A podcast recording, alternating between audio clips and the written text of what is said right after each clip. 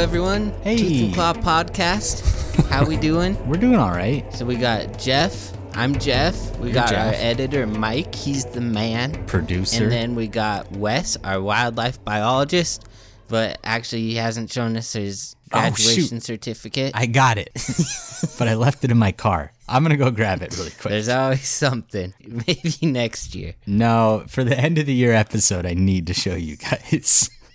Do we need to pause so you can yeah, go we need to it? pause really quick. All right, I'm back. I spent honestly two hours today looking for this just because I really should wanted to have mine. it as the end of the year. But I'm going to read it to you guys. It says Wesley Glenn Larson in the degree of Master of Science in Wildlife and Wildlands Conservation and has granted this diploma as evidence thereof. I'm showing you Let me both see that the- thing. the diploma I should take my glasses off. okay. please. And I specialized in polar bear and black bear conservation. You'd have to read my thesis to understand that part. But here it is my master's degree. You both are seeing it with your own eyes. All right? It's beautiful. Put that to rest. Uh, hey, did you guys hear the sad news about P22? I don't know Is what that that the is. mountain lion? Yeah, that's the famous mountain lion that lived in LA. It'd been out there for like 11 years. It lived in like Griffith Park and Beverly Hills and went all these places where people would see it, and it was pretty famous. It's not cheap to live there. It's not, no. But it finally ate a chihuahua, and it also like Fine. attacked someone's dog while it was on leash, and then like Has it been trying to eat a chihuahua for a he, while now? He like he scratched the person up a bit too, and so it just there was a big hmm. change in behavior, and so they decided to capture him. And when they did, they found out that he'd been hit by a car and had some pretty serious injuries, and it just wasn't like even ethical to re-release him. Did the car leave like its license plate in the lion or No, I think someone reported that they'd maybe hit a mountain lion and then um, Oh. they saw like some pretty serious injuries on the cat. So they ended up having to euthanize him. But texting. pretty, yeah, maybe. Yeah. Pretty cool cat. Um, definitely going to They're be probably missed. texting their friends like, "What if I see a mountain lion tonight?" And then they just hit one. And they were hit one. Anyway, Text it into reality. How did He'll- they come up with the naming convention? Sorry, you're not done with your story. Keep going, Wes. he'll definitely be missed. I know like people in LA really came to love him, but I it's like a really cool story in that one mountain lion really taught a lot of people about coexistence and how in a really urban one of the most urban places on earth, people learned how to live with a huge potentially dangerous predator. And so I, I think that one mountain lion did a lot of good. So he'll be missed. Let's give a moment of silence. For Moment of silence for P22. P22. Okay. I wouldn't. I wouldn't have missed him at all. I didn't know about him. Uh, if not for you, I wouldn't be sad right now, to answer your question, Mike, how they name them, there can be a lot of different things. Like our bears, we had some names that we came up with just to keep them straight, but then we also had like a serial number for their collar. What do you have we would against gay use. bears? What are you saying? oh, to keep them straight. Eh, uh, anyway, That was So the I'm- worst simulation of a rim shot I've ever yeah, heard. I don't know how to do it. Uh, can you do it? But, um, Shot a gun that's instead better, of you're played right. the drums. um, my guess is that it was just they had some sort of system for categorizing their cat numbers, and his happened to be P22. I don't know exactly how he got the name, but How do they name 007? Oh, oh yeah. you'll have to ask Ian Fleming about that. Hmm. All right. Well, we got a lot to talk about today. It's our end of the year episode. It's a big episode for us. I got a good story. It's a story that Thanks I, for making it this far, listeners. Yeah, thank you. Thanks for sticking it. We've been doing this for over two years now, which is crazy. So I found this story in like the midsummer and I couldn't stop thinking about it. So we're going to do a story, but then it's going to be a little shorter than normal. And we're going to go into some really fun and end of the year awards that Jeff's going to kind of run us through. And then some listener questions. We're just going to have a really fun kind of award showy kind of episode. So a little party buck- yeah, buckle up. We're gonna party. We're Yeah. yeah. All right. You guys are all coming down from Christmas or your holidays, and and now you get to party with us for a little bit in this weird limbo week. Anywho, before I get into this story, I have a question for you guys. If you had to move a body part from where it's supposed to be to somewhere else on your body, what body part would you pick and why? Are we doing Maybe it I'll now? just hammerhead shark my eyes You're just gonna move them out further. on the side of my That's So, like, big both pick. temples. Like swap your eyes and your ears? I was trying to think of something Yeah. that wouldn't make me look really weird, but all right, that's interesting. Yeah, but you're vain, Wes. I was thinking Well, then- about yeah, I'll switch one hair with a different hair. No, Yeah. that's not what I meant. Like a whole body part. Yeah, I guess. I was thinking about swapping my um my elbows and my knees. Does that count? Interesting. Yeah, that would count. Sure. Because they both kind of serve the same general function. But I was thinking it would probably make the joints like reversed a little bit because of the way they're situated on the body. So like my legs would be more like dog legs where they bend back and then forward again. Yeah. And I don't know. You guys probably know what I'm trying to say, right? Yeah. Sure. Okay. I like those answers. I'll draw a diagram for you. Those are good answers. All right. yeah, there's I'm going gonna be- with Jeff's hair one though. There's a, that was yeah, better. one. All right. There's a reason I asked that question. We're going to get to it.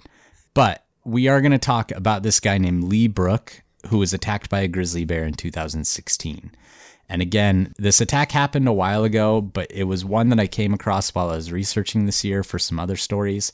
And it just stuck with me, and I kept wanting to do it. I just, I, it's like I'm exercising a demon. I need to tell this story. So mm. that's what we're doing. It's a nice little Get cherry. demons out. Yeah, just getting them demons out. It'll be a nice little cherry on on the end of a good year for us. And you know what? We all love a grizzly bear attack around here. Okay. Oh yeah. So a quick thing. This is definitely a story where I'm going to have to talk a bit about what this dude did wrong. But I do want to mention in all the interviews and articles and everything that I saw with him, he seemed really humble. He seemed like he knew he had done some stuff wrong. So I just want to point that out that this guy, we're going to have to say some stuff that he did that was kind of dumb, but he he was like fully acknowledging that he did some dumb stuff when all this happened. Okay. Okay. Hmm. So Lee Brooke, B R O O K E, he's a Maytag repairman. He lives in this hometown of Westfield, Pennsylvania with his wife Martha. In October 2016, he's 61 years old and he decides to go out to Wyoming for a trip that he'd been looking forward to for a while. He's going to be going on an elk hunt with some friends and his brother in law, and hopefully, you know, he's planning on coming home with a cooler full of elk steaks and a bunch of elk meat. He's really excited. He's like a pretty avid hunter, and this is like Pretty his tasty meat. it is pretty tasty meat. And this is his big trip of the year. This hunt was going to take place near Dubois, Washington, Dubois, which is prime grizzly bear habitat. If I were him, I would go to prime elk habitat. Yeah, it you know it is prime elk habitat too. It's both. Uh, but I, I want to talk about hunting really quick. We haven't really got into hunting too much. Personally, like my personal beliefs around hunting is that if you are hunting to get meat, I think if you eat meat, it's probably the best way you can get it. You're killing the animal ethically. The animal gets to live a nice life out in the woods and then it's killed in a humane way. And if you're actually like consuming that animal, for me, it's the best possible scenario for eating meat is hunting because it's like everyone gets to kind of have a good life and then be killed ethically. So, Everyone. well, I'm just saying like the animals that are killed for hunting generally get killed in a in an ethical way and they get to live out in the wild and everything. I do think there's limits to it. I think I'm not a I really dislike trophy hunting. I really dislike people that waste animals or people that are hunting animals that maybe need more protection. But I'm not anti-hunting uh, when it is like sustenance hunting. Oh really? Yeah, So what about that movie The Hunt where they are trying to they release a bunch of humans and try to hunt them? Yeah. If, If they, they if they're killed the humans, ethically and they eat them, I'm fine with it. they use they use all the human. Yeah, if they use all of the, the parts, then I'm all right with it. I love a good hunting human movie, by the way. Yeah. I, Yeah. Those are good movies. They don't come out enough. They don't. We need more of them. I will say, though, really quick, and I I have to be a little bit delicate about this. I have learned from working in the Yellowstone ecosystem and whatnot, people that come from out of state to places that have grizzly bears often don't give the animals the respect that they need like bears. They they are a little bit complacent and nonchalant about hunting in grizzly bear habitat and kind of think because they're paying for these expensive tags and everything they can kind of just go out there and do whatever. And they they do tend to cause more problems than locals. And I've talked to a lot of different wildlife managers in Yellowstone area, in the Northern Continental Divide area, where they have like people that are repeat offenders where they really mess up hunting and they end up having a bear charge them or something and they have to kill it. And it's because these people aren't taking the proper precautions.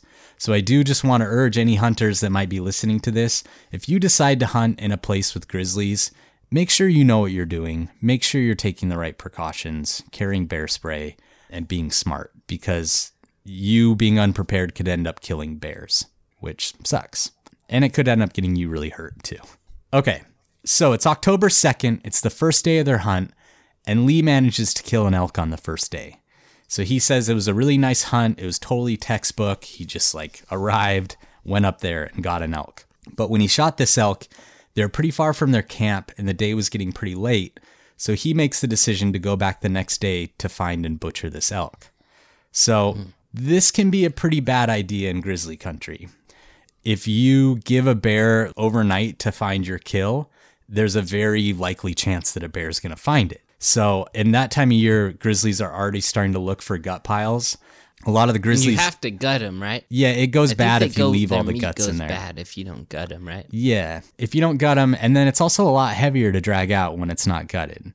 So people tend to gut their. But I'm just their- saying, like, to leave it overnight. Oh no, I mean you're probably gonna lose some meat. It's not a, it's not the best case scenario, but he didn't gut it. It went off and died, and he left it. Oh, Um, he didn't gut it. No, it it ran off, and he didn't have time to go collect it. So I see. uh, this is like another recommendation for hunters in grizzly bear country. Maybe don't take the shot if you don't think that you're going to have time to collect your animal because there's a really good chance a bear is going to find it, especially during the hunting season. Because, well, it has to be hunting season because you're hunting. But grizzlies, there are a number of bears in the greater Yellowstone ecosystem and other ecosystems that have learned to look for gut piles. Like that is a big food source for them and they they hear a rifle shot and they come running. So you need to be ready to find a bear when you're out hunting. All right. So he decides to go in the next day, uh, which isn't a great idea. And speaking of really bad ideas, when he goes in the next day, he goes alone and he goes without any kind of protection. No bear spray, no firearm. All he has is a boning knife that he was going to use to dress this elk when he got to it. So going in alone without any kind of protection was a really, really bad decision, and it's one that ultimately would cost him really dearly. So he contributes separating from his friends to complacency, and he just says, you know, I got really complacent, and you just really can't be complacent if you're hunting in grizzly bear country. Or if you're doing anything in grizzly bear country, really, but especially when you're doing something like hunting, and especially if you're looking for a carcass of an animal that you just killed. It's just a bad time to be complacent. So when we at Yellowstone, when we go check on a carcass, sometimes we'll get a report of like a bison or elk carcass that died near a trail. We'll go in packing. I'll have like a handgun, a shotgun, and bear spray. And we go in in groups of three or four. And we're paying attention to any bird sounds like ravens, eagles, anything that might be on a carcass. We're just on full alert because that's how dangerous it is to walk in on a carcass. It's when bears are just keyed up and they might defend that carcass. They might charge you. You might come in between two bears that are already fighting with each other. It's just a really, really dangerous situation to go into. Probably the most outside of maybe an injured bear with cubs or something like that. A bear defending a carcass is a really dangerous situation. What would you compare it to for humans? For humans, I would say like a escaped convict that is like a murderer and a psychopath and he's just murdered someone. I don't know. Or like maybe you accidentally sat. really loves murdering, huh? Yeah. Maybe you accidentally sat in uh, Dominic Toretto's car. Oh yeah, in his charger. Yeah. Yeah, you, th- you Yeah, thought it was your trouble. car. Or you're like you're in a you golf half. tournament and your shot lands on the foot of like a really huge angry man With the nail in his head. with a nail in his head. Yeah. All right. Yeah. Any of those would be pretty similar. I would say this is even worse than that. So Lee, self-admittedly, Probably he's not worse than yours. Yeah, probably not. You're right. Lee self admittedly says that he was being really complacent as he solo hikes into where his elk had died. And he suddenly realized that he had made a huge mistake when he sees the actual elk carcass. His elk had been flipped over, and there was dirt and debris partially covering it. So that means that a grizzly bear had found his elk, that it had cached it, and it was feeding on it actively. So he understood that he immediately knew that he was in trouble. This would be the point that if you were carrying bear spray, you would get it out, you'd get the safety off, and you'd get it ready because there's a pretty good chance you're about to have a run in with a bear. He didn't have any kind of deterrent, so he does the next best thing, which is turn to leave the area. But just as he turns, he sees a mother grizzly with two cubs charge out of the brush about 30 yards away. no.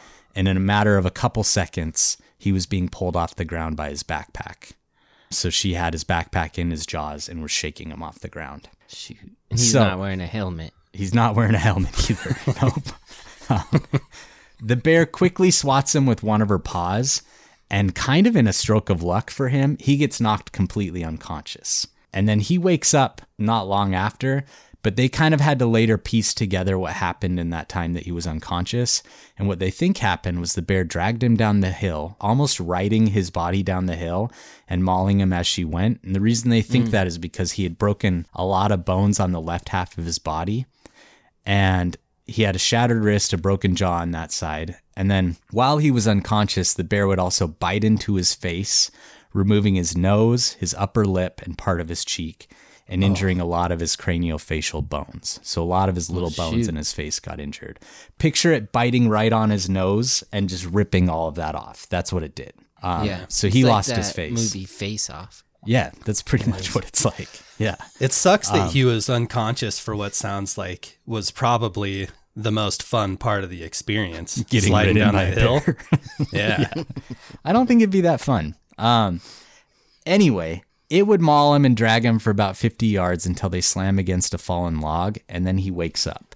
And when he wakes up, the bear's face was right in front of his, and he could feel her whiskers brushing against his ear. And he had this strong kind of intuition that he shouldn't play dead.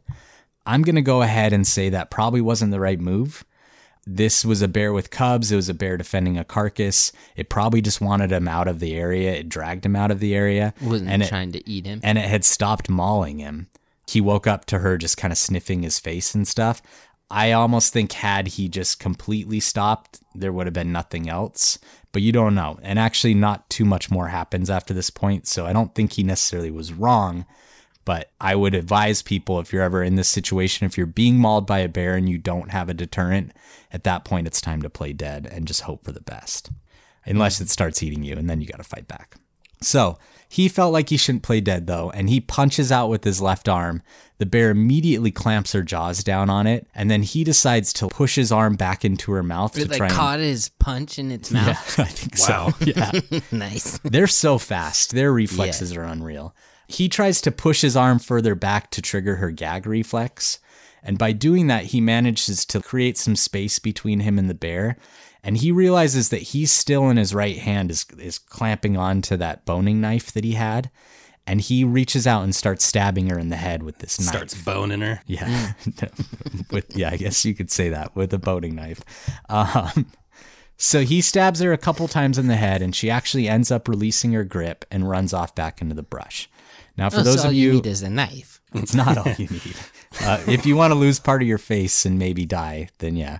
I will say, for those of you who are concerned about the bear, it's likely she didn't have any kind of long-lasting problems with those injuries. Their skulls are so thick. Yeah, I'm sure they're pretty superficial, whatever kind of injuries he gave her with this knife. They're very robust animals. This would be the last time he would see the bear, but it would be much more before his ordeal was over. So he stands up and he looks around. He's anticipating another attack from the bear. And as he looks around, he realizes that something's wrong with his vision and that he could see down just fine, but he's having a hard time seeing straight out. And then as he's looking down on the ground, he sees his nose and his upper lip and mustache laying there. And it dawns oh on him that gosh. he's like missing a good section of his face and that there's blood like covering his eyes and stuff. He stuff. sees his mustache. Yeah. What I picture is those glasses that have a nose and a mustache on them. The Groucho he. Just sees that on the ground laying there. Like his whole upper lip got ripped off and his mustache was still attached to it. Like his nose and his mustache and his upper lip. That's so weird. Yeah. So pretty weird thing to look down and see. But he's oh. having a really hard time seeing, so he's like feeling his way around the forest and still anticipating another attack. And he manages to climb up the mountain to a higher spot and he tucks himself down in between some logs. And he actually says a prayer asking for help. And then he starts yelling as loud as he could, hoping that someone else is going to hear him, maybe someone from his hunting party or someone else on the mountain. And he said that the yelling was particularly hard because his mouth was filling up with blood while he opened it, and he'd have to spit it out and then yell again. So he's in some trouble. Yeah, that's not. It's not ideal. It's not ideal. There's a couple who's on the mountain that But actually he's got God on his side. He now. does, yeah. now God's good with him. move. Things are. He, I, this is a religious dude, and he does contribute um, some of his eventual escape to God. And you know, we're not gonna, Sure. we're not gonna poo-poo that Yeah. because you never know. All right. So a couple that's on the mountain hears his screams. They call for help, and then his friends from his hunting party actually start looking for him too. And about an hour after the mauling, his brother-in-law George Neal finds the attack site, and he actually stumbles on the nose and the mustache and he sees them on the ground and he thinks, "Uh oh, this is going to be really bad." Like I just found What's the guy's name again? Lee. He's like, oh, that looks like Lee's mustache. He's like, I "I know that mustache." I'm like, It's probably a good thing he did see that because, like, he wouldn't have recognized Lee without his mustache. Probably. yeah, he's You like, know. hey, I'm, hey, I'm looking for my friend Lee. Have you seen him? But you got to pick up your mustache and like put it in your pocket or something, right? You so take that's your exactly mustache. that's exactly what happens. He picks it up and then he finds Lee and he actually gives it to Lee and Lee stuffs it like the nose and the mustache and the lip into his pocket. Um, and that's going to come into play later. so he Chekhov's tells Lee like hang on to these and Lee hangs on to them while they're getting off the mountain. George takes his shirt I off. got you, nose. Yeah, exactly. yeah, that's the one time you can do that joke and have it be really funny. Anyway, he wraps his shirt around Lee because Lee is um, getting really cold and going through some shock and blood loss. And George and some others get Lee down the mountain. And for about, it takes about seven hours from the time of the attack for him to arrive at a hospital in Riverton, Wyoming, where he's stabilized. Then an emergency helicopter flies him to Swedish Medical Center in Englewood, Colorado, where he's going to get some really specialized medical care, especially plastic surgery. So, enter two of our other heroes in this story Dr. Benson Pulikkottil and Dr. Lily Daniali. They're married plastic surgeons that had just started their practice at Swedish Medical Center, and they're going to be spearheading a lot of his recovery and his reconstruction. Um, and the first step that they had to do was cleaning large amounts of debris and dirt out of the face injuries. So he had like the bear had smushed him all over the ground, so he had lots of dirt. Adds a point to the ouchie scale Yeah, at the end. Jeff. Yeah, whenever there's sand or dirt, that Yeah. that's one of Jeff's big things. Jeff and Anakin. Anakin too. Skywalker. Yeah. Why? What does that have to He do with hates it? sand. Why does he hate sand? You don't know his hates sand? It's like the main Coarse and It's rough coarse. and gets everywhere. When when do they talk about that? I don't remember. Wes, come on, man. You can't you I can't don't be serious that. right now. That's like the biggest Star Wars meme. Yeah. The Anakin right. hates sand. I I'm guess that's into it. that's all you really Okay. need He to know. hates sand more than hot lava, I think. So these two doctors actually they did an interview with CNN and they talked a little bit about what was wrong with Lee after this attack. They said he had bites and lacerations all over his body. The bear grabbed his face, bit it, and ripped it off. It was a big bite. Almost every craniofacial bone was injured. His eye sockets were torn up. Part of his jaw was broken. The open wound on his face was contaminated with dirt and twigs. And they actually ended up placing him in a medically induced coma while they went to work on a lot of these different surgeries. And he was in this coma for a month while they were working on him, which is crazy to me. Whoa. yeah, that's so long. They used skin and bone grafts from his leg to repair his mangled face. They also put some metal plates in there to help reconstruct some of the contours. Uh, they took part of his scalp and cartilage from his ribs and his ears to rebuild his upper lip and his mustache. And they also did their best to repair his wrist and some of the other broken bones. He would go through over a dozen surgeries while he's in the coma.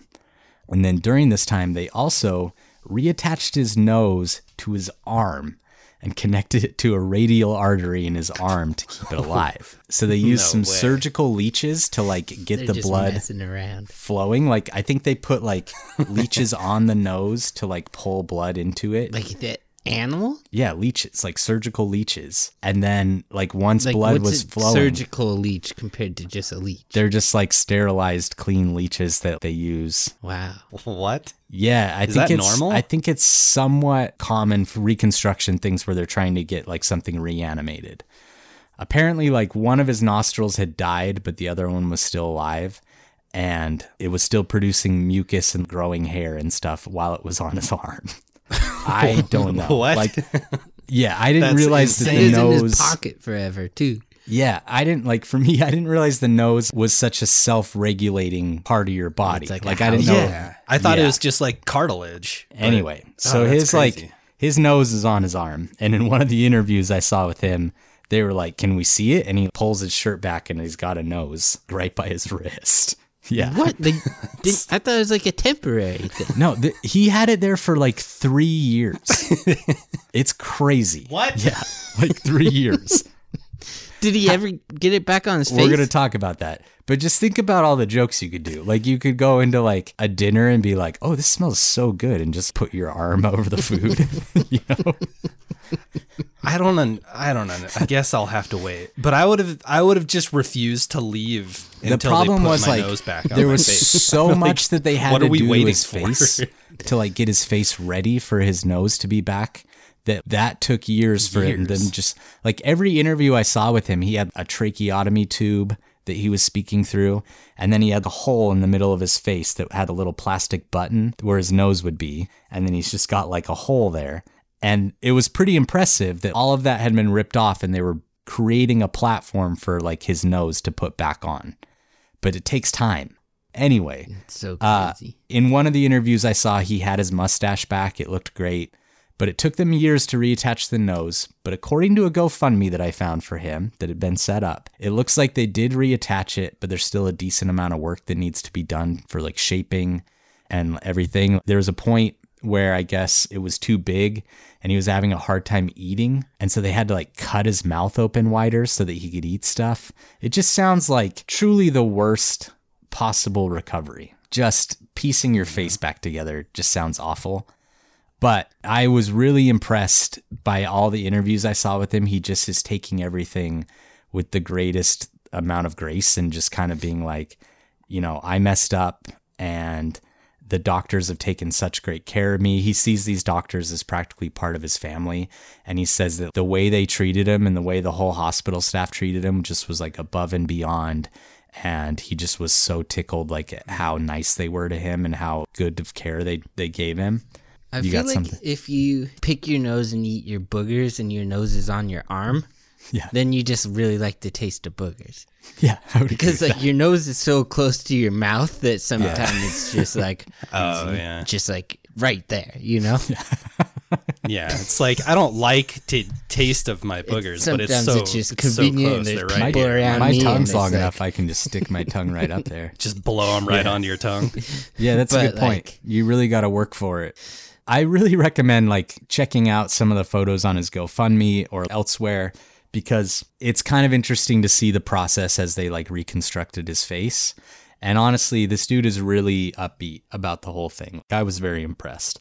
Cool. Honest, some of the hardest thing for them, and this is very common in our American attack stories, was navigating the insanely expensive U.S. healthcare system Yeah. and he wasn't able to work the same way that he was uh, after the attack just because he was like a repairman and it just messed him up so badly and then he actually lost another job in 2020 when the place he was working got shut down so it's been really financially tough for them so his gofundme is still active it's called lee's grizzly attack insurance fund uh, I'd like to invite everyone just to go on there. You can see some of the videos and photos. And then if you feel like it, go ahead and donate to this guy because he needs a new face. And that's a kind of a hard hand to get dealt. Yeah. All right. So a quick disclaimer. A lot of the articles I read had some conflicting information about his recovery process, especially when it comes to like where the different skin and bone grafts came from. I tried to use information from the best sources, but just so you guys know, there's a lot of conflicting information out there. So you guys got any questions about him? Um The reason this one stuck with me was the nose on the arm. I just, I know we've talked so about, crazy. we've had people before that there was someone that had a, years. a stomach thing where they put like his finger on his stomach or something or his hand, but the nose on the arm was I can't believe Yeah. a nose can stay alive on your arm for three years, like Yeah. producing mucus. I know. It's crazy. I don't totally understand it. One of his nostrils died, but the other one stayed alive. And it was like still growing if- hair and stuff. Nick Cage and John Travolta can switch faces. I guess anything's possible. Yeah, possible. and seamlessly, you know? Yeah. like Uh, enough that he slept with his wife, I know. She didn't even notice the John difference. Travolta. You'd think there'd be other things. What was that would- movie called again, Jeff? Uh man, It's- I It think was it's called, the old, Switch- the old say it face in switcheroo. Faces? Yeah, the old face switcheroo. yeah, there you go. Yeah, that was it. Trading trading faces. That's the I'd want to that's trade gotta be. faces with Wes. Oh no, you got to keep your face. You got the best face in Oh. the family. That's got to be the movie where they say the title of the movie the most in it. They say just face the off. most obvious. yeah, I don't think they say it a ton, but it's Yeah, so He's obvious. just like face off. Uh, anyway, all right. Well, if you guys don't have questions, let's get into ouchies. I'm gonna go ahead and give Lee eight ouchies because to me it wasn't a ton of like broken bones or ruptured organs. Like to me, he didn't like have limbs completely chewed off or anything.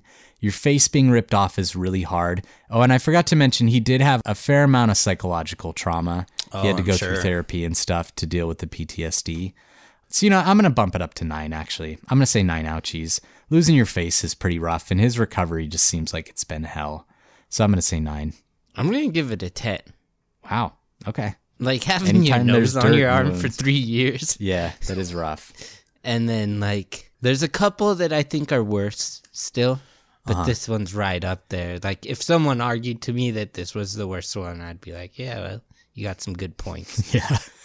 like he's still not like anywhere near recovered. I don't know. The last the last update I could find was from 2020, so I'm curious how he's doing now. But um, yeah, it does seem like he has a long road ahead of him still. I'm going to go with an eight. Okay. And just because it seems like he was unconscious for the worst parts, That's a good for point. the initial attack, it seemed like he wasn't even awake when his face was getting the worst of it. Am I right in saying that? Sliding down the hill. I mean, Yeah, he was he was unconscious for that. Yeah. Uh, plus, for a full month, he was unconscious during the initial recovery phase. That's true. Which That's a would be point. pretty nice. I Oh, mean, yeah, obviously, this is like I a wouldn't A large coma. Yeah, a, lar- a large coma, as Jeff would say, a coma. as Jeff and the Super Mario Brothers would say. Oh Um, man. But I mean, obviously, I wouldn't wish this on my worst enemy. Yeah. You bring up some good points though. The coma is a really good point. Mm, I might go with you. I might I might downgrade to an eight. Yeah, Um, but the dirt got in there, so you got to I will. Yeah, I will say like Twigs, generally too. twigs. when we when we have grizzly bear attack survivors, they talk a lot about pain and the crushing bones and all of that. He he never really brought that up. Like in all the interviews I watched, he never talked too much about being in a ton of pain. I think his like adrenaline was pumping so hard when he came back to that it just it wasn't quite as bad. But I do think his recovery process has been just miserable and so prolonged. It's like someone ever hands me multiple parts of my prominent parts of my face. yeah. Like Yeah. I think that's a ten. For It could okay, be. I'll stick. I don't know. I you guys keep swaying me each way. Just- I, yeah, maybe I'll just right in the stay with middle. Nine. All like right. if I have to stick my nose and my mustache in my into pocket. your own pocket. yeah. Did he ever talk about how bad the grizzly bear smelled? He didn't, and that's probably Ah. because his yeah, his nose got ripped off. He didn't. oh man, maybe I'll bump it down. Remember how this makes it reminds me again of that well, he movie lost his nose. Almost Heroes, where the grizzly bear attacks and the ear is left, and they're Oh, like yeah. trying to talk into the ear to like figure it's out where a the guy is. walkie-talkie. Yeah. There, reservoir dogs. Does he do that oh yeah. joke? I, Yeah. yeah. Does he? Probably. It I don't is. know. I think so. A little more I don't mean think I'm ever spirited gonna watch in that, that, movie again. Yeah. Anyway, quick, just like a quick reminder for all you people who might be recreating in grizzly bear habitat next year: carry a deterrent. Go in groups, even if you're hunting, even if you're stalking around. Just make sure you're not completely on your own. It just isn't worth it. These things happen, and hunters, especially bow hunters that are being especially quiet, they get attacked at a much higher level than just about anyone else because they are just slinking around in the woods. They're killing animals that are a big attractant to bears. you just got to be really careful and you need to make sure you have a way of stopping these things when they happen. And bear spray works great. And you don't have to kill the bear then, too. So, yeah. I was laughing during that because I was just thinking of what type of vanity license plate I'd get if I was him. What would it be? Like no nose. Yeah. All right. Arm nose. Um, yeah, that fits. I just like all the. You could really do a lot of funny jokes about smelling things and sticking your arm out and doing it.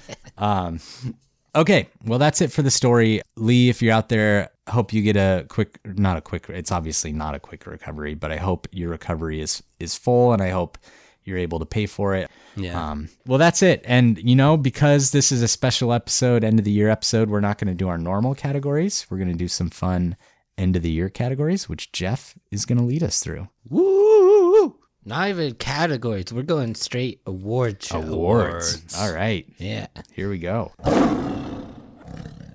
What was your favorite award show moment this year, Wes? It was Will Smith slapping Chris Rock. That's probably my favorite award show moment ever. Was that hmm. this year? Yeah. Yeah, I went to Dave Chappelle. Or wait, no, never mind. I did go to Dave Chappelle, but Chris Rock wasn't there. He went to the next show, and I ah. just heard his joke online. Probably the best You know- thing that ever happened to him. You, did you guys see in the news that like in LA, Dave Chappelle got tackled by a random person who like snuck into the show? Yeah. and like they had the weirdest weapon ever to sneak in. It was like a gun. He had a gun on him, mm-hmm. but then the gun was actually a knife, which is like the hardest way to sneak a knife in. Why would you camouflage your knife as a gun? I guess in America they'll just like take a gun. Oh, you just got a gun? Bring it on in. but anyways, after he tackled Dave Chappelle, Chris Rock went up and was like, "Was that Will Smith?" That's pretty funny. Oh, all right. to our awards. So we're starting off with a big one. This Okay. is like one of the biggest awards I'm giving out. All right. Start with a bang. Biggest ouchie of the year. Ooh, okay. Uh, I'll start us off. All right. So my first choice is Joanne, and I did some subscriber episodes just Yeah, to let that's you fine. guys know. But she went skydiving and her parachute malfunctioned and she free fell and landed on a fire ant hill and died. But then the fire ants kept her cardiovascular system going and she was able to be brought back to life way afterwards. Yeah, that And- biting her like kept her heart pumping. like yeah she like fell free fell onto ground and then got bit by a ton of fire ants and i have it tied with coyote peterson getting stung by That's a good. wasp That's a good pick. Mike, you want to go next? Yeah. So if I have this right, I'm going with the camel that bit the guy's head off. Okay. But I remember there were some questions as to whether like that was an exaggeration or exactly how that happened. So mm-hmm. I have a backup if Mm-hmm. 'Kay. if there's any doubt cast I, on. I don't know if there's any doubt, but I think go ahead and give us your backup. Too. Well, I was gonna do in the piranha episode. There was a bus that got submerged completely in water, and I know that these people most likely drowned before getting eaten by piranha. Mm-hmm. But my biggest fear is like getting trapped somewhere underwater and drowning. And Yeah. If you weren't quite dead already, there's some piranha there eating you. So I thought that All one right. might that might be my worst, my personal biggest ouchie. All right. Mine was um, Julie Helgeson from our Night of the Grizzlies part one. She was the first victim that was killed at Granite Park Chalet. And she was the that one that bad she's the one that got eaten quite a bit and then left out there for hours. And then they brought her back to the chalet and she died that night. But she was alive for a while and she really got chewed up. So to me, that's getting eaten by a grizzly bear is the worst way to go. So she was my number one. i'm one. gonna say wes's wins Yeah. the award because my, not that it need we need to like say which one wins every time but joanne skydived the next year Yeah, yours is true. worse than mine right. All right. Okay, pop culture animal of the year. So if you guys want to cheat, you can use just like one from one of our episodes we've done. But I chose one from a movie that came out this year, All right. and I'll just go. Mine's Tulkun. Is that what it, Tulkun? Oh, the whale from the, Avatar. The the whale in Avatar with the like half missing fin. Nice. Hmm. All right. He messed some people up. That's a good one. I like that whale. The little double eye action. yeah. is cool. So mine's also a whale, but it's a sperm whale, Monstro, from the three separate Pinocchio movies that came out this year, which is Yeah. astounding to me. So I felt like sperm whales had a pretty big pop culture year. Did you watch the Guillermo one? I didn't watch any of them. It's beautiful. The Guillermo one's like really, really pretty. Uh, I'll give I it- definitely I'll give it a recommend watch. I'm a big, I'm a big stop motion fan though. Big, Hmm. big stop motion guy over here. Uh, mine's a You bit of a. Ben Wyatt's on uh, Parks and Rec. No. stop motion. Oh yeah, I remember that. It's pretty good. You got some great Parks and Rec recall, by the way. I love Parks and Rec. Um, mine is a bit of a stretch because I was having a hard time thinking of one, but I'm picking all of the dragons from House of the Dragon. I know they're fantasy animals, okay. but for Sure. me, Game of Thrones ended on such a sour note with the last season being so bad. And House of the Dragon seemed like such a nice return to that world. And it was really immersive. And I really like the Targaryen storyline and all the dragons. And I just really, it was fun for me to be immersed in that world again and like actually care about characters and like be having fun. So, Whose dragon would you choose if you had to choose one? ah, that's a good question. Probably um, Rhaenyra's.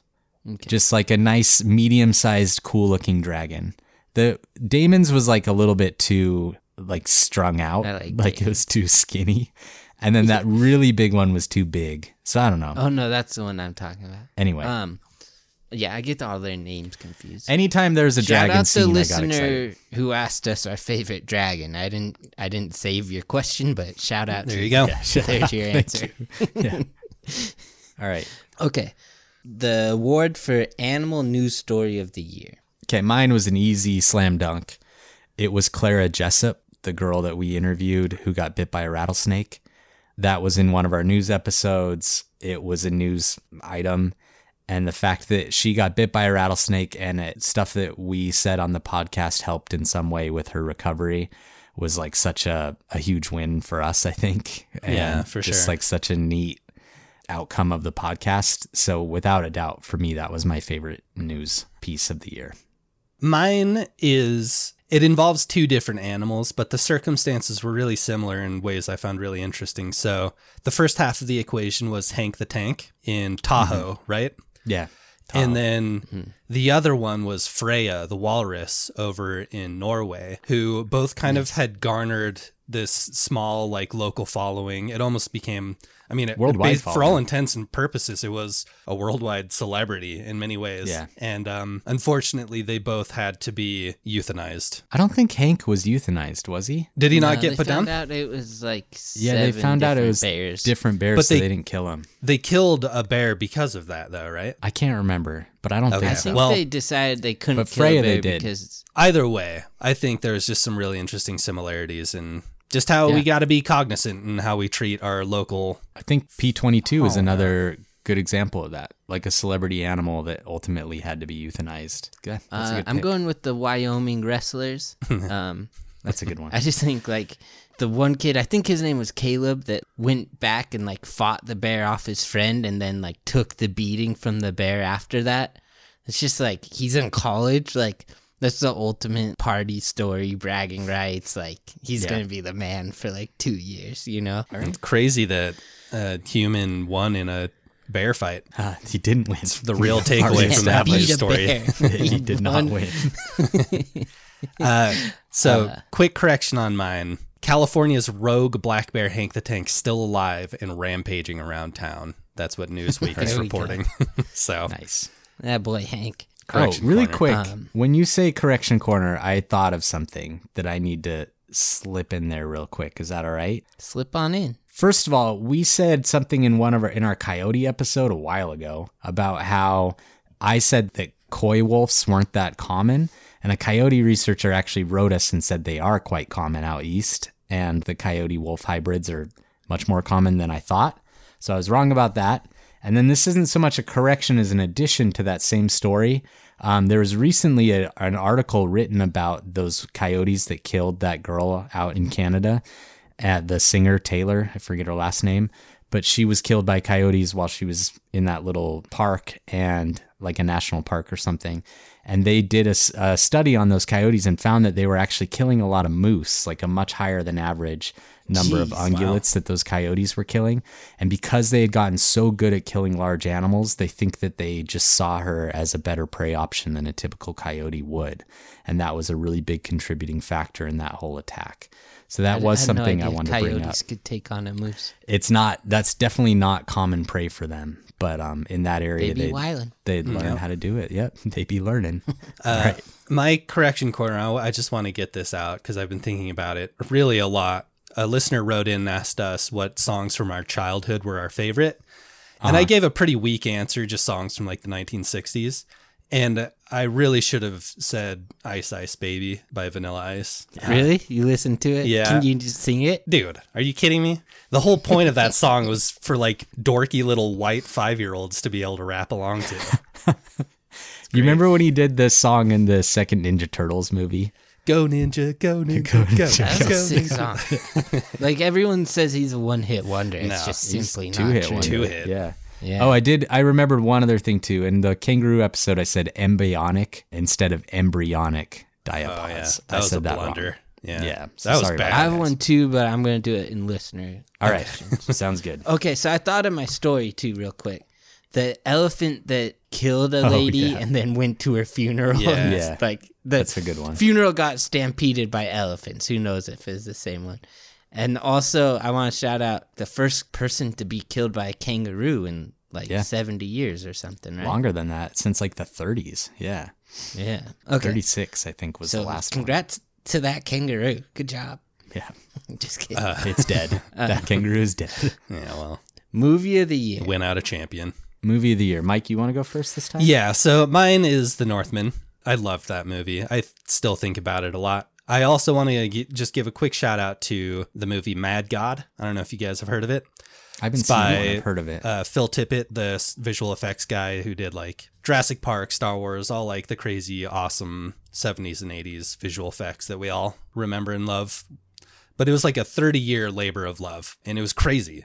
I don't know if I could say like everyone needs to go out and see it because like I don't think it's for really almost Not anybody. totally approachable. But for the people that will like that kind of thing, you'll love it. All right. My number one pick was the movie Barbarian. I tried to think of a hmm. different one, but honestly, like I love a, a horror movie that makes me really get invested, and that one just did it in spades. Like it really was a twisty, turny, fun ride for me. I just really enjoyed it. I watched it twice. Just loved that movie. And then I had a couple runners up. I had Let top- me let me give mine, and then Okay. just I don't want you to take mine. All right. I'm going Avatar two, Okay. uh, The Way of Water. I love a movie that feels different than anything I've ever seen, and like I was ready for like I got really tired of 3D, but I was kind of ready to see another 3D movie. Yeah. And then I just thought this was by far the best 3D movie I've ever seen. And like it worked perfectly with it. So like that experience was just so cool to me. Plus all those arrows getting shot through cockpit windshields, you know? They Like, I they could watch that of all day. Like, killing scenes. Yeah, there were. The war scenes, like the fighting scenes in that movie were amazing. I just wish they'd cut an hour of fat out of it. it's a long movie. Yeah. You needed it though. Yeah. nah, I don't know about that. Uh, my runners up were Top Gun Maverick, which I just had the best time watching that movie. I think For sure. I think fun Tom movie. Cruise is like the movie star of our generation and he's got some skeletons, but man, the dude Separate the loves actor making from movies. the or the Yeah. artist from the whatever. Yeah, and then Art. Uh, my other run up was The Northman, which Mike also mentioned. Love to see a Robert Eggers movie. He just continues to make movies that Shout make out me the feel. new Batman too. For yeah, me. that was a great movie too. All right, Okay, show of the year. I'll start. I'm going Severance. I freaking love pick. Oh, Yeah. I didn't think about that one. That's such a good pick. yeah. Pwned. Yeah, you. Own I me. thought you were gonna pick Severance, and I was actually gonna pick it, but I decided to pick a different one that was right up there for me, which was um, season two of White Lotus. I just Yeah, that's I watched both my seasons choice this until year. I thought of Severance. Yeah, I watched both seasons this year and just loved it. Was like so immersed in that whole world, and I'm just kind of a big Mike White fan. I he's been on Ever Amazing since Survivor. Amazing Race and Survivor, and I just really liked him on both Oh, I didn't know those he was on. Amazing Grace. Yeah, And So- School of Rock. So that's my pick. Uh, I'm going with Arcane. I don't Ooh, know League if you guys have seen that yet. I'm not into League of Legends. In fact, I'm like actively anti League of Legends. I hate that game. Mm-hmm. So I went in with just, and maybe this is why I liked it so much. I just went in with the lowest expectations, but it's the best show I've seen in many, many years. I loved it. I, I might watch it. Man, everything about it's so good. I think you'll really like it. Okay. Favorite new animal we covered this year. Mike, why don't you start us? Yeah, I'm gonna go with bison. This one snuck up on me. I didn't know I felt this way until I was like looking through our back catalog, and I was still somewhere in the recesses of my mind. I was still kind of irked that our listeners voted for bison to go so far in our March Madness animal bracket. First March Madness. But like yeah. the more it kind of like stuck in my brain, I was like, I don't know, bison are they're pretty cool actually, and it just kept that going. bison we saw in Yellowstone with the fall colors was so cool. yeah, Yeah. Plus, they're what is it? They're the bison, bison, bison. What's that name called? Yeah. That's The- their like their the Latin, Latin, name, yeah. scientific name. Yeah. Uh, that's that's a huge yeah, that's part plains of bison. Bison, like- bison, bison. the. I I was actually gonna pick bison as well, but they've also like working in Yellowstone. I've had to wait so long in so many bison jams. They're like constantly a thorn in my side that I had a hard time picking them. And honestly, like an animal that we did this year that I ranked a lot higher than them for good reason is the tiger shark. So our first tiger shark story was this year. They're like a top three shark for me. Well, top five at least. So I I really want to see one in the wild. I think they're such a cool animal. Um, so I picked tiger shark.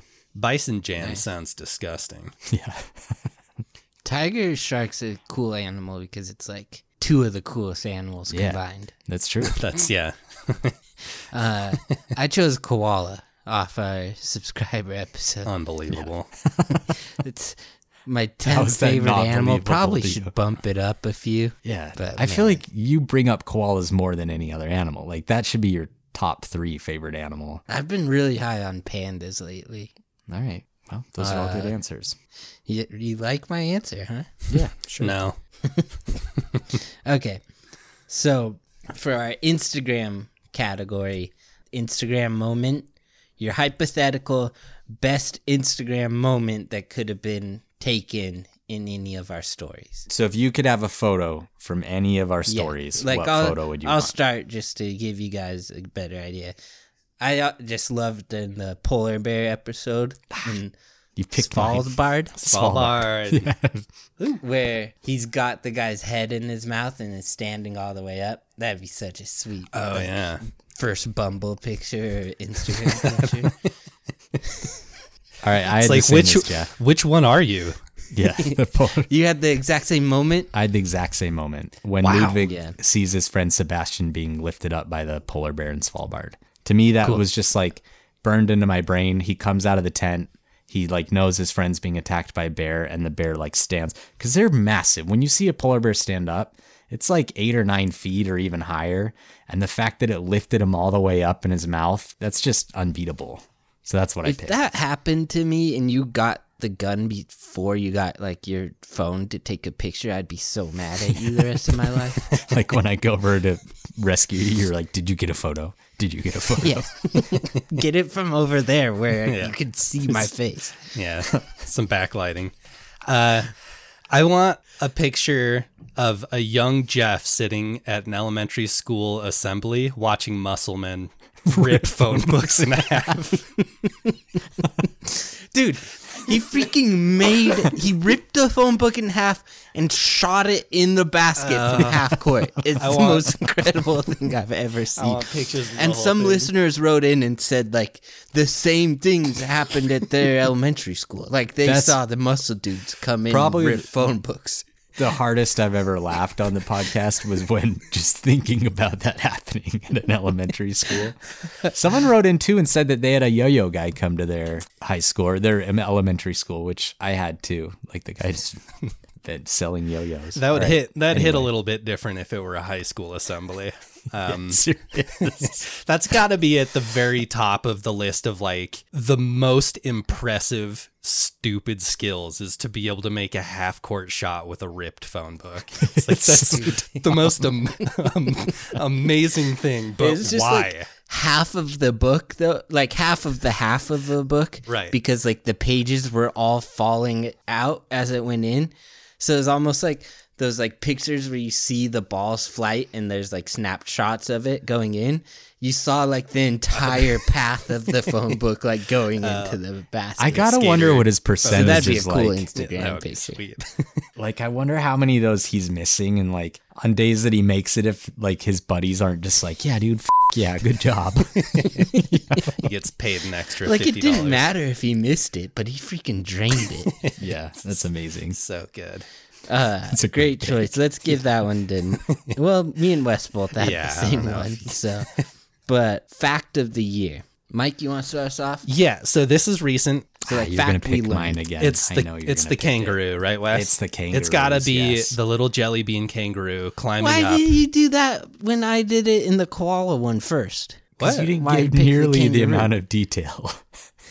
you just like said they were born tiny and Yeah, then moved on to you your did next give- fact. I, You did give the jelly bean detail. I'll give you that. I'm combining it with Oh, sure. Whatever keeps Yeah, this podcast going for another year. yeah. I really dug into the kangaroo reproduction stuff. As you were Yeah, that to was do. it for me too.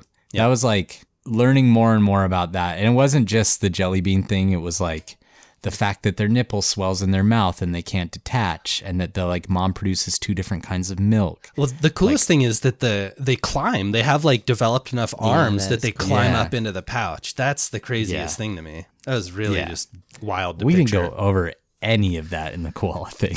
I wonder if the koalas climb into the pouch. yeah, I don't know. Question. But Yeah. yeah. that was it for me too. You don't have any backups? I no, I picked the kangaroo one. All right, I have three. My first one's just how big boars can get. That was incredible to me. And that Yeah. picture you found on our, and put on our Instagram, Wes, is like Mm-hmm. as big as this freaking huge truck. Yeah, they're massive. How big can they get? It's like as big as a freaking Like elephant. seven. They can be like, yeah, they can be like six or seven hundred pounds. It wasn't as big as an elephant, but It's as big as a small bus. yeah. Uh, I have the kangaroos double leg kick and then just balance on their tails. Oh yeah. You see that in videos, but I never quite put it together until I like heard that fact that they can just like stand on their tails and kick you. yeah, And then uh, just what Mike said already, but that camels can rip your head off. Yeah. Yeah. Jeez. yeah.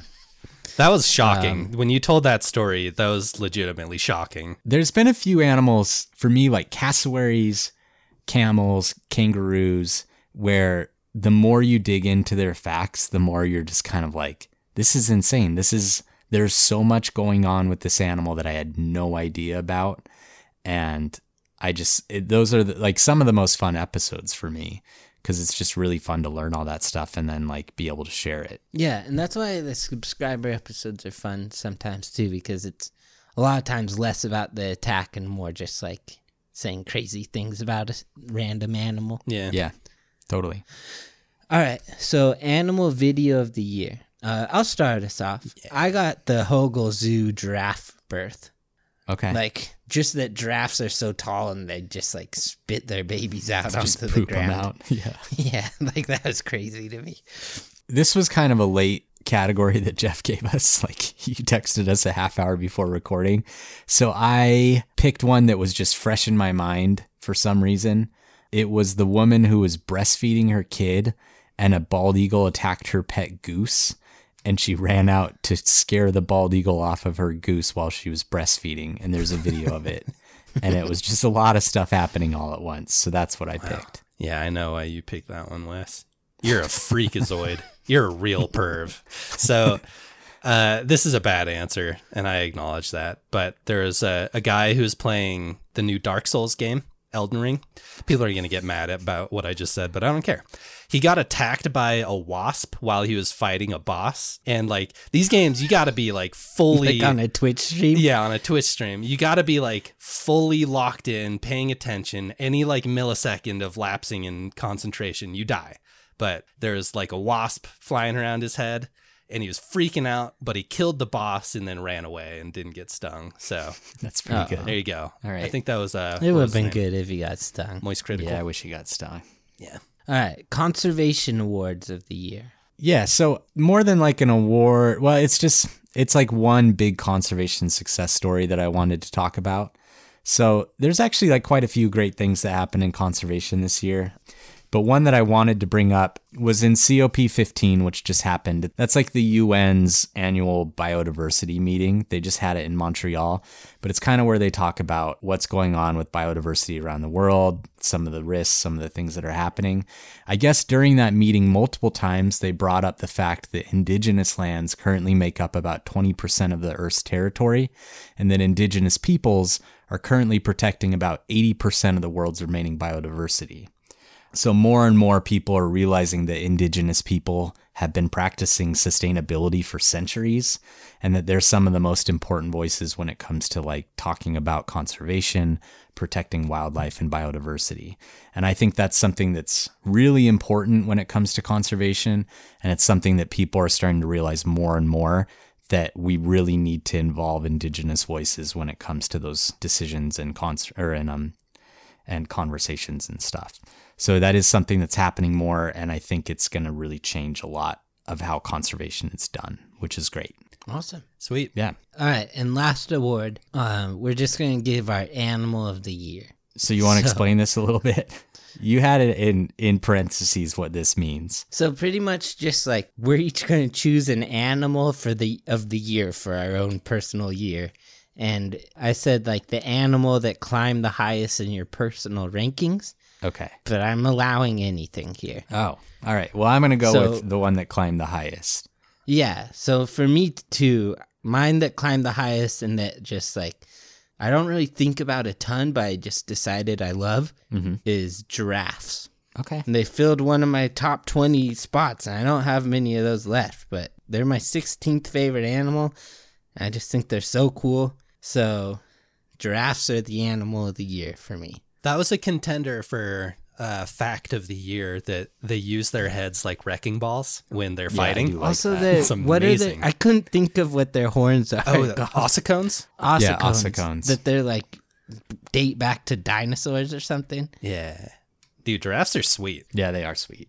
Mike, you want to go next? Yeah. So I feel like the animal that I thought about the most, oddly, maybe not oddly, it was coyotes. We we talked a lot. I mean, it's Coyote basically once a month. probably. We yeah we talked about Coyote Peterson, of course, but basically once a month we gathered up a bunch of coyotes be wildin' news stories. Um, Yeah. Yeah. So they're just kind of, and I started reading that Coyote Coyote America. America. Yeah. Kara made us some cool coyote art. Yeah. It, I was just happy to learn that there's an animal out there that's thriving despite interference from humankind, and coyotes seem to really Well, be. so why didn't you choose goose? goose. Geese. Why didn't I choose goose? It's a good question. Top Gun Maverick, you got them thriving. I, I really like that answer, Mike. In Yellowstone, I got to see a lot of coyotes, and it was always kind of like I always just got really happy when I saw a coyote. They just are such a neat little animal that has just figured out such a cool niche, and I just really like them. They can um, kill a moose. Yeah, Yeah. they can. I- It's probably mostly calves that they were killing, but still.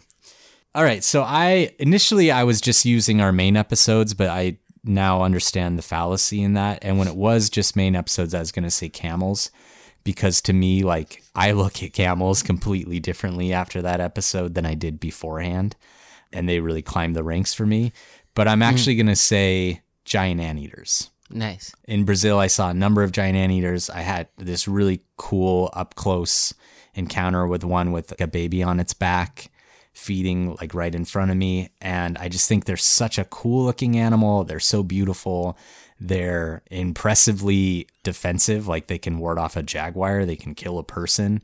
I had a like a really big giant anteater year. So I that's gonna be my pick for animal of the year is giant anteaters.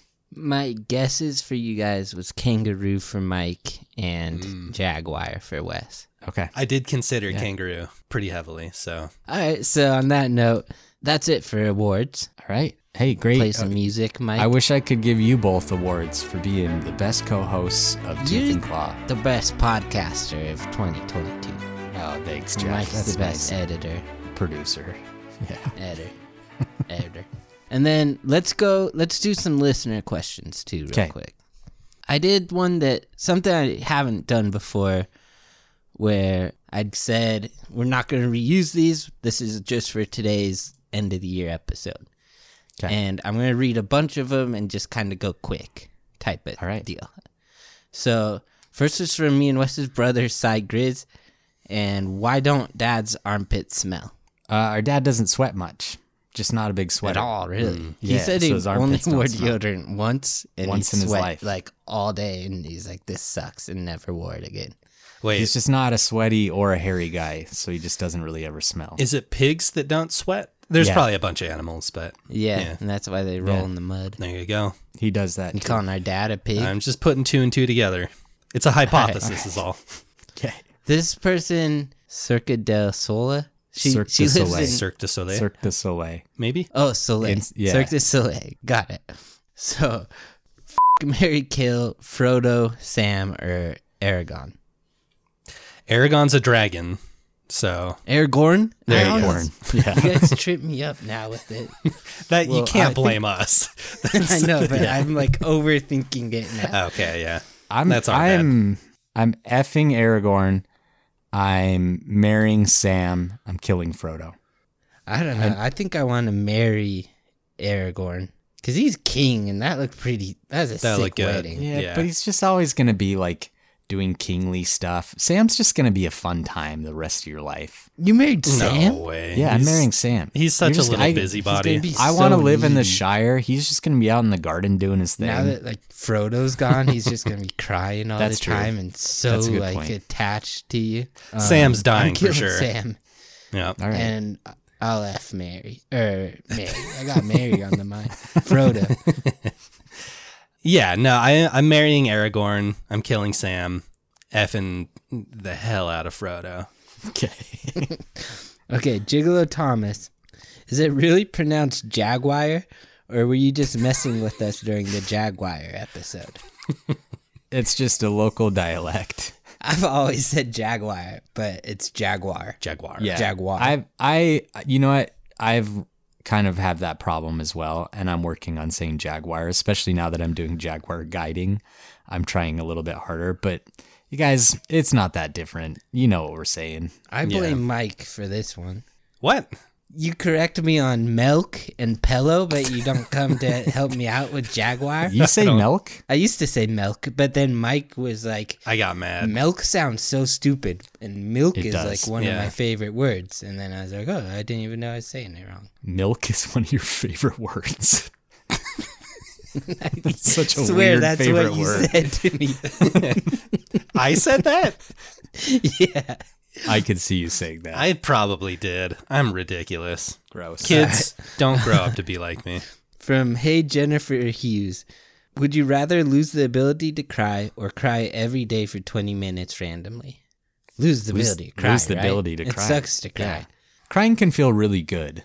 I think like hate crying it. can be a nice release, but I'd much rather lose the ability to cry than cry. I like day. cried all the time when I was a little kid, so now I'm like scarred by crying. I Yeah. try my hardest to hmm. never cry. You should cry every once in a while, dude. It's nice. I'll It's go nice with the release. expert.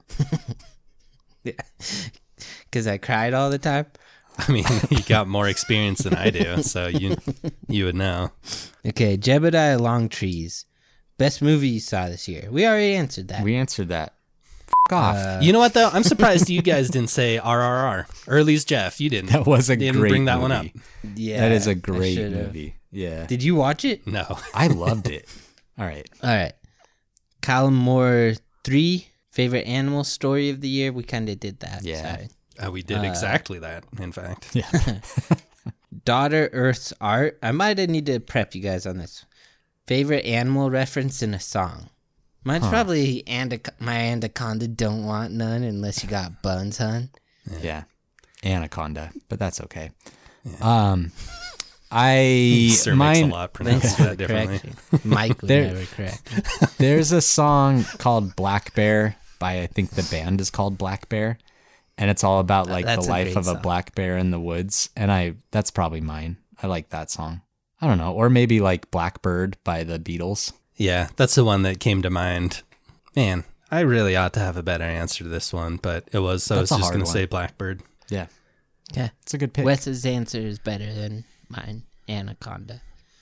Okay, from Daisy King Bingham, our kind of part-time intern right now. Uh, worst Christmas song to exist. Oh, speaking of Beatles, uh, "Wonderful Christmas Time" by Paul McCartney. Not only one of the one. worst Christmas songs, but maybe the single worst song ever written. That song That is a really bad is song. so bad. I'm getting mad. I'm just gonna turn my mic off for a sec. Jeff, what's yours? Oh, mine's easily 12 Days of Christmas. Mm, that I can't stand yeah. that song. That one like has it's like unique enough though. No, I won't listen to that one. It's just too What long. about and too Santa? I saw Santa kissing my mom. I love that song. so, I love I love Santa a horny Santa song. kissing my mom.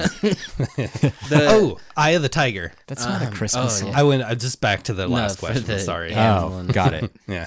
um, the I'll be home for Christmas. I like it, but it's like I didn't realize how sad it was. That it's about like army people in like World War II or something that couldn't go home for Christmas. So now, Hmm. Really quickly- I hear it, I get a little sad. What's your guys' favorite Christmas song, real quick? Mine is Little Saint Nick by the Beach Boys. Oh, that's a good one. Justin Bieber's Christmas album. Just the whole album. I don't know. Uh, what is my favorite? Uh, mine's either Little Drummer Boy or Let It Snow. Yeah. I love the Bing Crosby, David Bowie, Little Drummer Boy mashup. That's a great one. I haven't heard that. I need to check that oh, out. you gotta. Li- you're gonna Sounds love so it. good. It's so I good. actually, I'm gonna just completely agree with Mike. What Mike said. okay, Mike. I'm gonna text you after we record for you to listen to that because it is All right. so good. Only if you listen to uh, Mark Tremonti singing Sinatra. I already did. Did you? I did. He sounds just like him, but I hate it. this one I just want to read.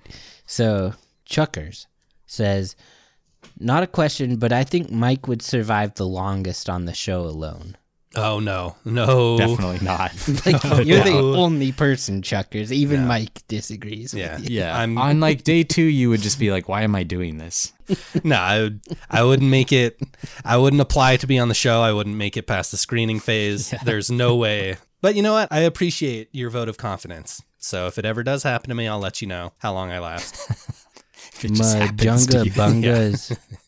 I mean, you're fine with being like just sitting there. That's I the love thing being you got alone. going for you. but like inside. I love yeah, that too. You'll be alone and you're just sitting there all day. okay. Yeah. My Junga Bunga asks what our favorite Pokemon game ever is. Mine, like Pokemon, I played Pokemon Blue on GameCube so many hours, and I always started with Bulbasaur, and it's just such a fun game. You played it on GameCube? Did you have like the little Game Boy Oh, sorry, adapter thing? Uh, Game Boy. Okay. I meant Game Boy. Yeah. Thanks. Wes? I've never played it. I've never played a Pokemon game, so I'm, I'm gonna. What a loser. I'm just gonna recuse myself from this Your question. answer's Pikachu on Super Smash Bros. Yeah, Smash Brothers is the closest I've come. So I actually, I, I'm not really a Pokemon guy, despite what I may have led people to believe over the course of the show. I really only played that first game over and over and over again. But I also played Pokemon Snap, the little photography game on the Nintendo 64, where you like, it's like a little on-rail shooter, but instead of bullets, you're like taking pictures. Oh, that game is so sick. Man, I love that game. Not really a Pokemon guy goes on to list multiple Pokemon games he's played Two. to What completion. what Pokemon would you like? Would you go with Charmander, Squirtle, or Bulbasaur? Squirtle Squad for life. Love that The guy. Not a Pokemon guy. once she said they say, Jeff, what is one thing you would change about a koala if you could? I mean, they're pretty perfect, but like eighty percent chlamydia rate is a little rough. That's Like, my that's favorite fact about them. All right. Um, Andy Scarbear says, "What's something y'all are looking forward to in the next year? Um, I'm really Does looking Dune forward. two come out? Yeah, I think so. Yeah, Yeah, that's my answer. I'm going to um, Bimini, an island in the Bahamas, in January to dive with great hammerhead sharks. They're like one of my favorite sharks, and I just have been looking forward to it for a long time. So that's something I'm really looking forward to, seeing great hammerheads. You got anything, Mike? Are we Mike's moving? got nothing. Uh, I mean, I'm play. sure there's. I think the new. I got Wes to read Empire the Vampire. I think book two Yeah. comes out next year. I don't know. Okay. I didn't like. That's not my favorite book, but I was into it enough It to was fun. anticipate a sequel. Yeah. All right. Luke Smith, um, how did Mike become such good friends with Jeff and Wes? Who did he meet first? So me and Mike lived by each other in college, and um, he like told a joke the first time I saw him. I think, and I was like, "This guy seems cool. I want to be his friend." And then I'd always like ask him to go do stuff, and he'd always say yeah, and then he would never like leave his apartment. And I just like recognized after a while that like we can just be friends that like hang out in each other's apartments, and that's about it. How it's gone ever since. I made it really hard for Jeff to be my friend. He persisted. Um, I think well, I, I let slip that I was in charge of equipment rental in the locker room. And I think that's what you guys keyed in on because the next day after, I think I mentioned that you came in and rented tennis equipment from me. So me and mm. Jeff. maybe did. it was, yeah. it was a relationship of like benefit. That was the first time I met you, but I think when me and you really became friends is when you came to Montana in 2012. And like we remember like uh, we like popped a tire on the way and we had a few other like kind of That's little right. Yeah. things, but we went to Glacier and that was like the first time I hung out with you for an extended period of time. Right. And I think that's when I was like, "Oh, Mike's pretty cool." Was that before or after we were on the trampoline dodgeball team? That's always the first thing oh, I Oh, remember, yeah. like connecting I think with you. that was over. after. Okay, but I don't. yeah. Yeah. but I don't think we were like That was really. fun. We were close, but we weren't like good friends. The yet only problem got in with like the trampoline dodgeball was like the more you jumped on the trampolines, like the easier target you were. Yeah. So if you wanted to win, it's just like don't use the trampolines. Right. yeah, All right. Molly Sky asked goals for the podcast for the new year. just get bigger. Yeah, I want like a million listens a episode, and at least at least like half a million dollars. Uh, like, right? That's a like- hefty goal. in what capacity? Like, Through the you just want that in your bank breath. account? Yeah, Yeah. Uh, I have been thinking about ways we could get maybe more involved with the charity or fundraising side of things. Yeah. Because a lot of what we do, and I think we've done a good job of raising awareness for different issues, but maybe getting getting our hands even a little dirtier in all that stuff would be a pretty a pretty good direction to go for us. Yeah. I, you know, I'm gonna get a little sentimental here for a second, but I think like for me, the most affirming and best part of this whole thing, aside from like getting to spend time with both of you, has been having people write in and say that they feel more comfortable in the great outdoors or that they have like a greater appreciation for wildlife or that they care more about conservation. And to me, like that easily is the biggest benefit of this whole thing outside of any other kind of benefit. And it's the thing that really just makes me happy. Like when we get reviews from people talking about that, when we get real life stories of people that had interactions with animals where they knew how to handle them because of stuff they learned on the podcast. And I think for me, like the biggest thing that I want going forward is just more of that. I just want more and more people to come to a kind of appreciation for wildlife that I hope we're giving them. And like it really just makes me so happy. It, just, I think having wildlife in your life enriches your life in such a way that it's like almost unmeasurable and, or immeasurable. And I just, I love being able to bring that to people. So I just want to mm. do more of that. And jokes aside, for me, I just think it'd be cool to do like a couple live events or shows Yeah. to like Yeah, be for able to like meet fans because like I honestly think we have like the best fans in the world, and it'd be really cool to be able to meet you guys more. We're all friends, even though we've never met. Yeah. On that note, Kilmer12 asks, Why doesn't Mike say I love you at the end of episodes? So I actually answered this on my Instagram. I said I can't speak for Mike, but I assume he doesn't love our fans or love me or Wes. You said that? Yeah. You say it sometimes. Mike started it. Yeah. yeah, I did. So that's that's a that right there should just negate any any doubt that you would have that I love you guys, and I do. It's love and appreciation, and you'll never know how much I do. Yeah. Um, Thanks, man. Because Love it's made. Dude. it's like honestly, I don't think I'm speaking out of school when I say that this has improved our lives in every way imaginable, and it really is because of all of you listening to us. So it's like I'm a weird emotionally. I think they're just being funny. They yeah, really. right. Mike's one of those Uh, people that doesn't always say it, but you just know it. Oh, You yeah. know? I, I think they know. They're just saying that as a joke. It's funny too that like there's been a bit of online debate over whether or not we're saying that to each other or to the listeners, and it's both. We're saying Yeah. it to both. sometimes it's just to you guys, and sometimes it's just Yeah, to the listeners. you guys have to me. tease that out. Yeah. So totally Kyle twenty four wants to know all time all time starting five NBA squad if you can pick anyone ever.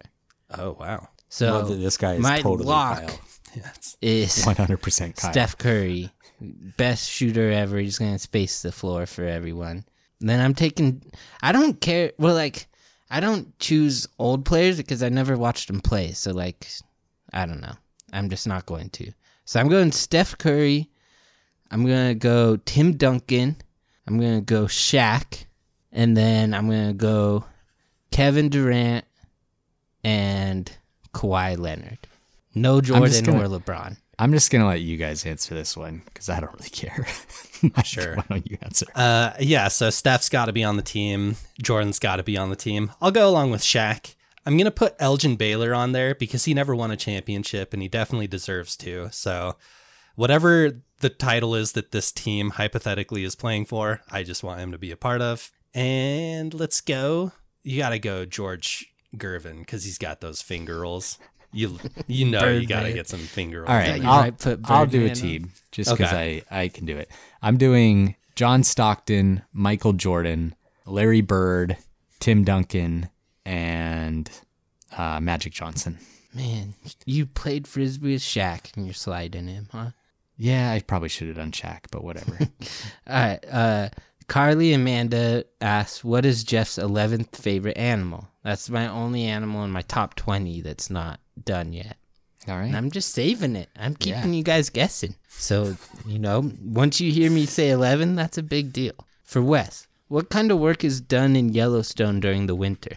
Uh, there's a lot of wolf work. That's when the wolf team goes out and does their captures and and collars wolves, and they also do um, like they go out and look at kills and take a lot of information on wolves. Wolves are really active in the winter. It's like one of their best times of the year because they're killing animals that get left behind and cool. stuff.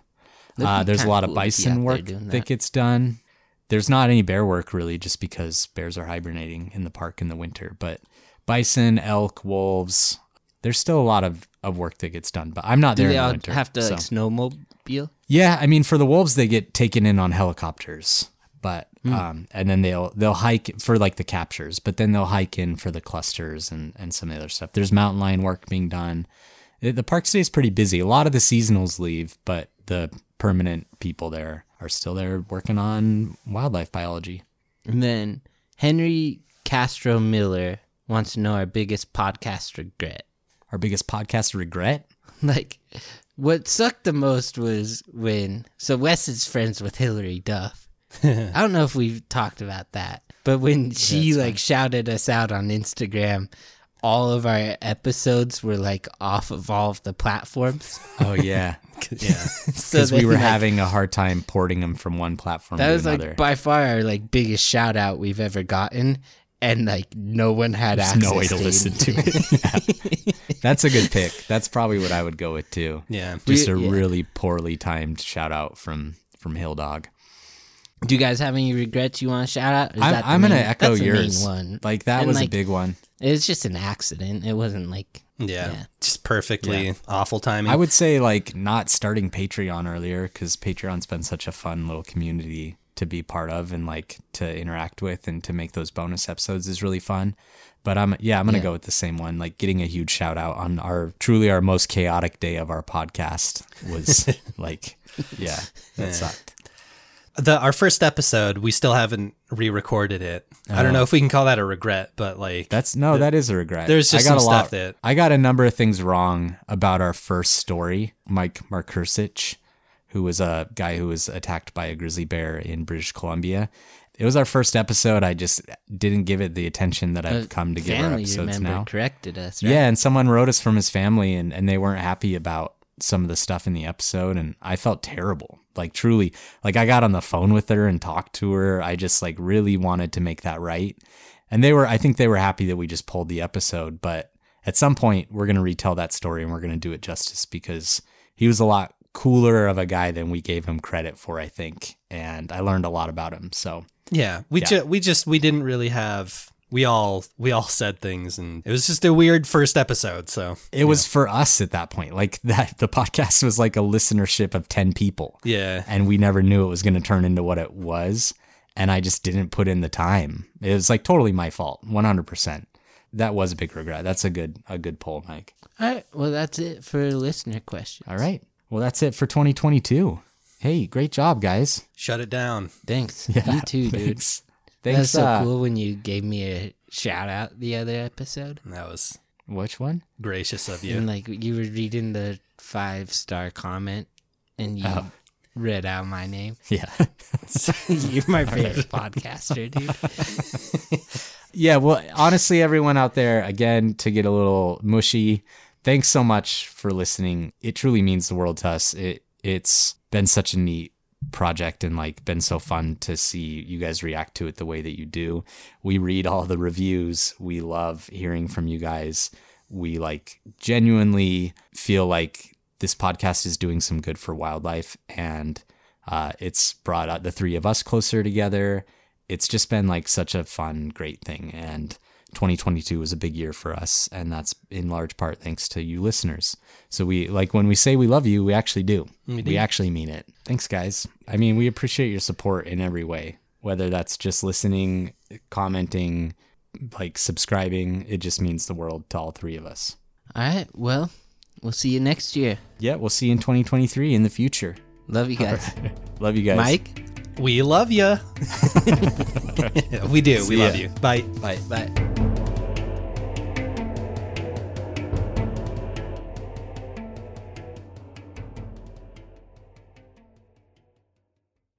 Hey guys, Heather Ashley here, host of the Big Mad True Crime Podcast. If you're looking for a true crime podcast with all of the details and none of the small talk, you have found your people. Each week, we dive deep into a new case and learn everything there is to know from getting to know the victim and the impact their case has had on those around them, to the investigation into what happened to them and who is or might be responsible. And if the bad guy looks like he might drink whiskey by a dumpster or has the social skills of an ogre, we say it because we were all thinking it anyway. As the name suggests, we get big mad over true crime, and I would love to have you join our incredible community of listeners with big hearts and zero time for small talk. Subscribe to Big Mad True Crime anywhere you listen to podcasts and listen to new episodes every single Monday.